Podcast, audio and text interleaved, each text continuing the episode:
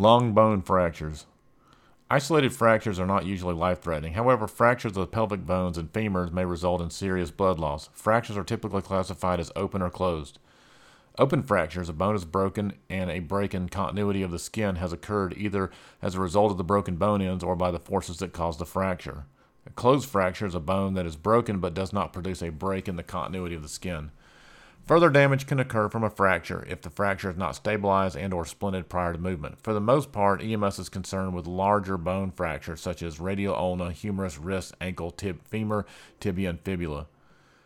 The steps to immobilize a fracture are always the same. Identify the bone is broken. If possible, have a paramedic administer a narcotic before splinting. Obviously, the patient should be splinted before being moved. Stabilize the fracture, preferably in a position of function.